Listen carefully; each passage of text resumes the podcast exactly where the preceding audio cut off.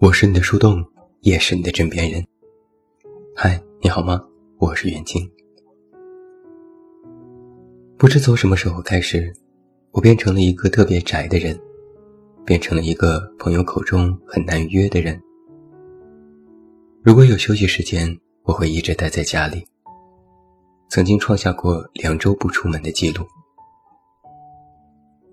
但我曾经也号称夜场小能手，社交能力堪比交际花，只要有我在的场子就不会冷场，朋友随叫随到的那种。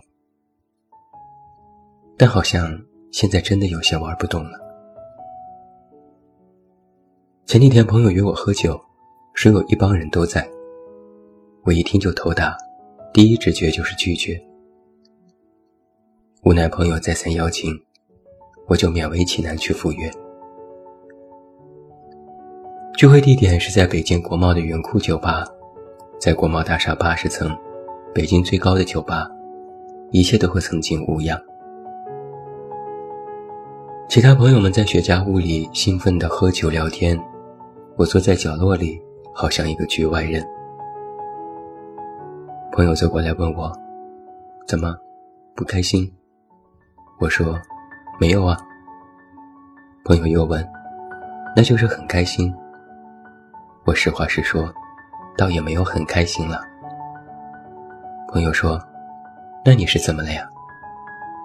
我说：“就比较平淡呀，没怎么样。”朋友看我意兴阑珊，也不和我计较，只翻了个白眼：“你现在啊，越来越没劲了。”我苦笑。可能是最近工作太累了吧。酒局在凌晨散场，我赶回家，洗澡上床睡觉，这时才感觉自己灵魂归位了。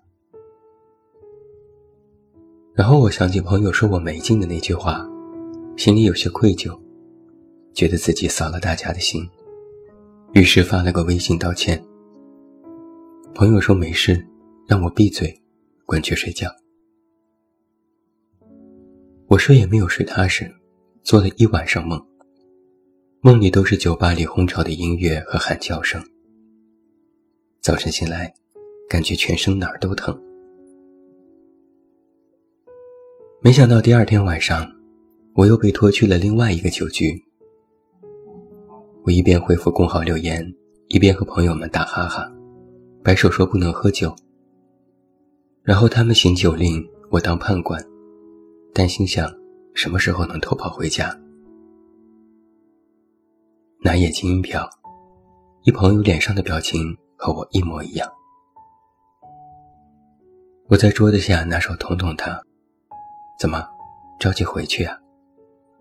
他笑笑，没事儿，我就是明天还要早起呢。我突然想起一件事，问他：“你和你的小男神怎么样了？”他耸耸肩，别提了，没劲。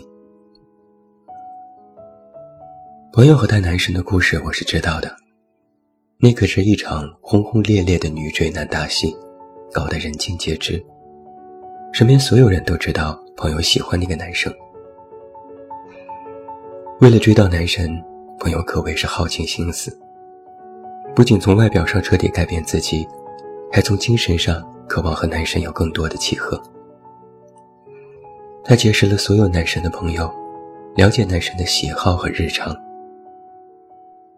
比如有那么一次，为了能够近距离接触，不惜请许多朋友一起吃饭，然后美其名曰顺带叫上男生。结果现在朋友对我说，他们最后还是没成。我问，男生还不喜欢你？朋友说，不，他向我表白了。我一愣，那怎么回事？朋友说，就在他说喜欢我的那一刻，我就突然不喜欢他了。我也不知道怎么了，就那种喜欢他的雷达，啪嗒一下就关上了。我恍然大悟，哦，我懂了。朋友疑惑，你真的懂吗？我点头，对，我真的懂。朋友如释重负，太好了，我还以为是我心理变态了呢，就觉得好没劲啊！他干嘛要喜欢我呢？我喜欢他还不够吗？那天的晚些时候，朋友在朋友圈转发了一首歌，王菲的《开到荼蘼》。我一直以为这首歌唱的是崇拜，这次再听，才知道他唱的是爱情。里面有一句曾经被我一直忽视的歌词：“谁给我全世界，我都会怀疑。”我想，这就是朋友觉得没劲的真实写照了吧？昨天我和几个人简单的聊了聊，我发现，其实也不是每个人都像看起来那么开心的。他们都说，每天其实没啥可真的开心的事情啊。我发现，越是长大，我们接受快乐这件事的能力好像却降低了。明明曾经觉得能够开心的事，现在想来都觉得一般般。顺带着，我们的接受能力开始提高了。以前觉得不可理喻的事情，现在反倒都觉得是平常。有个显著的特征是，有些人。每天全靠热搜活着，只有那些足够吸引眼球的东西，才让我们有欲望去点开和阅读。吃瓜群众的要求也越来越高，不是什么事情都值得围观的。以前我们刷微博看到某些新闻，觉得这简直太奇葩，但看得多了，现在也就只是撇撇嘴。这里面就有一个信号是。我们接受信息的速度和能力在提高，但可感知的同理心却在降低。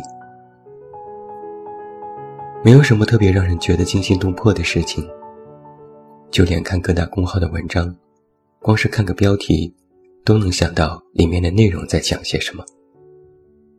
所以，也就对这些信息越来越丧失了兴趣。当生活里，实在没什么能吊胃口的事情出现时，就会觉得这日子过得太没劲了。在年轻一些的时候，想要经历，想要闯荡，想要打开眼界，去旅行，去逛街，去买买买，去恋爱，去撕逼，去和人纠缠，吃过了，也见过了。在曾经能力范围内已经给予过自己最好的，也算是见过世面了。然后等到了一定的年纪，就会对这些事情变得寡淡起来。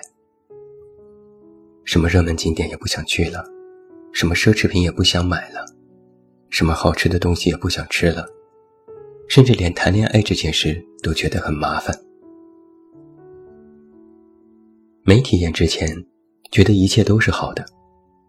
体验过之后，再要重复体验，就丧失了新鲜感。生活里没有那么多整日刺激的事情，也想不出更多让自己期待的事情。于是发现自己出现了一个特点，特别善于接受和随遇而安。遇到某些事，丢了什么东西，以前我会炸毛，现在都是告诉自己算了。歇斯底里的时刻少了许多，看起来是一件好事，但生活里兴奋的时刻也随之减少了。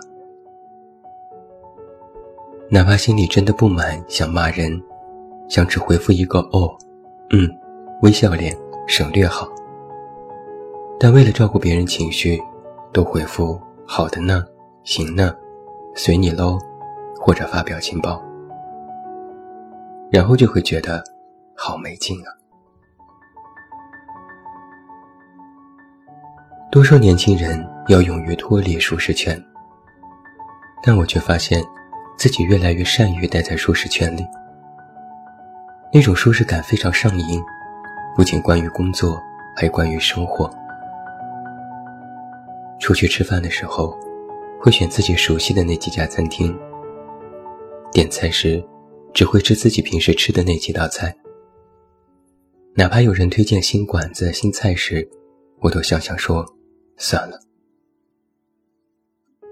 有时在家吃饭，想看个下饭综艺，明明首页里有那么多更新的节目，我却总点开《康熙来了》，而且只看最喜欢的那几期。有时朋友推荐我看什么新的剧集和节目，我都会表面上点头，然后转头就搁置一边了。手机里的歌单，永远都只有那么一些老歌，都是这些年自己听过念念不忘的。一首首反复循环，也跟风去听新歌，但总觉得新歌无法打动自己，不知道是歌的问题还是我的问题。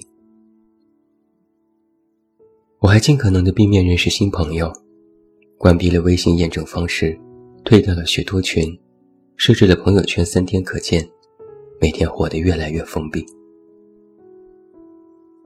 直到有一天。我突然意识到，我可能是掉进了舒适的怪圈里。这种生活太熟悉了，我习惯了这种熟悉，并且深深依赖上了这种熟悉，甚至连想要打破和改变的勇气都渐渐消失了。我开始逐渐缺乏对新事物的期待和好奇，开始碍于现状的安稳，并且如果没有人来主动，我会一直安于这种状态之中。然后我察觉到，生活开始朝着一种固有模式发展了下去，也就是我所说的没劲。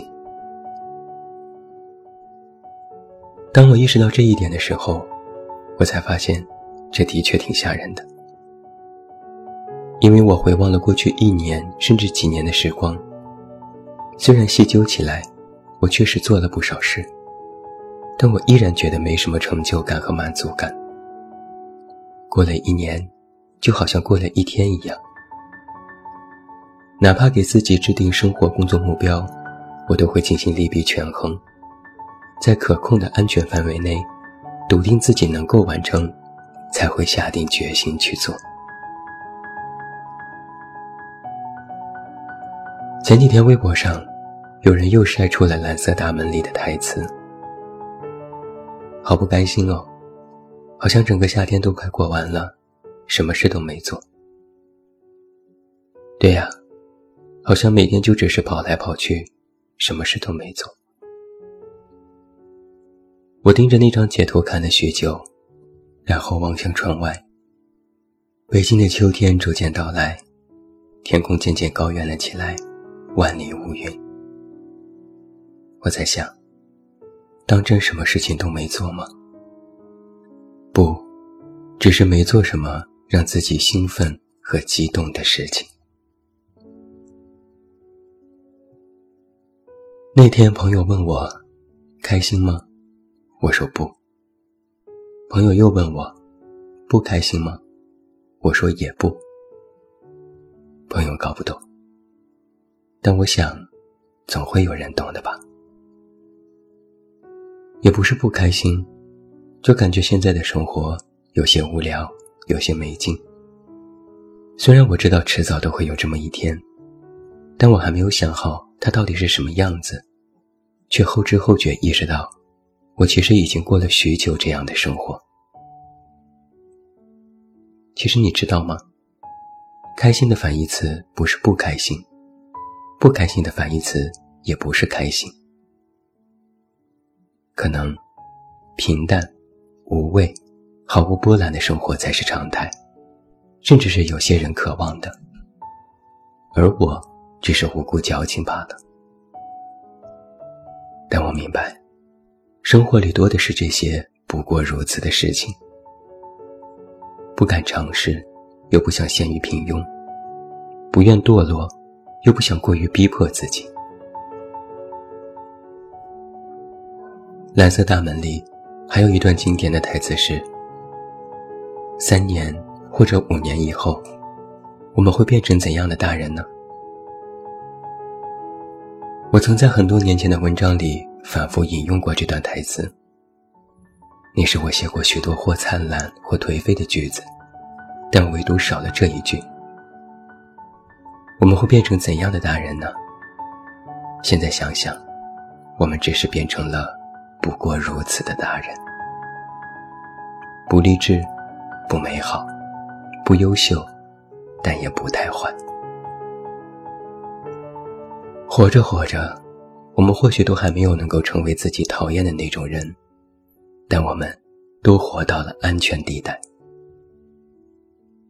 成年人，安全软着陆可能更重要一些。没有对别人失望过，但只要知道自己几斤几两，便足够安然退场了。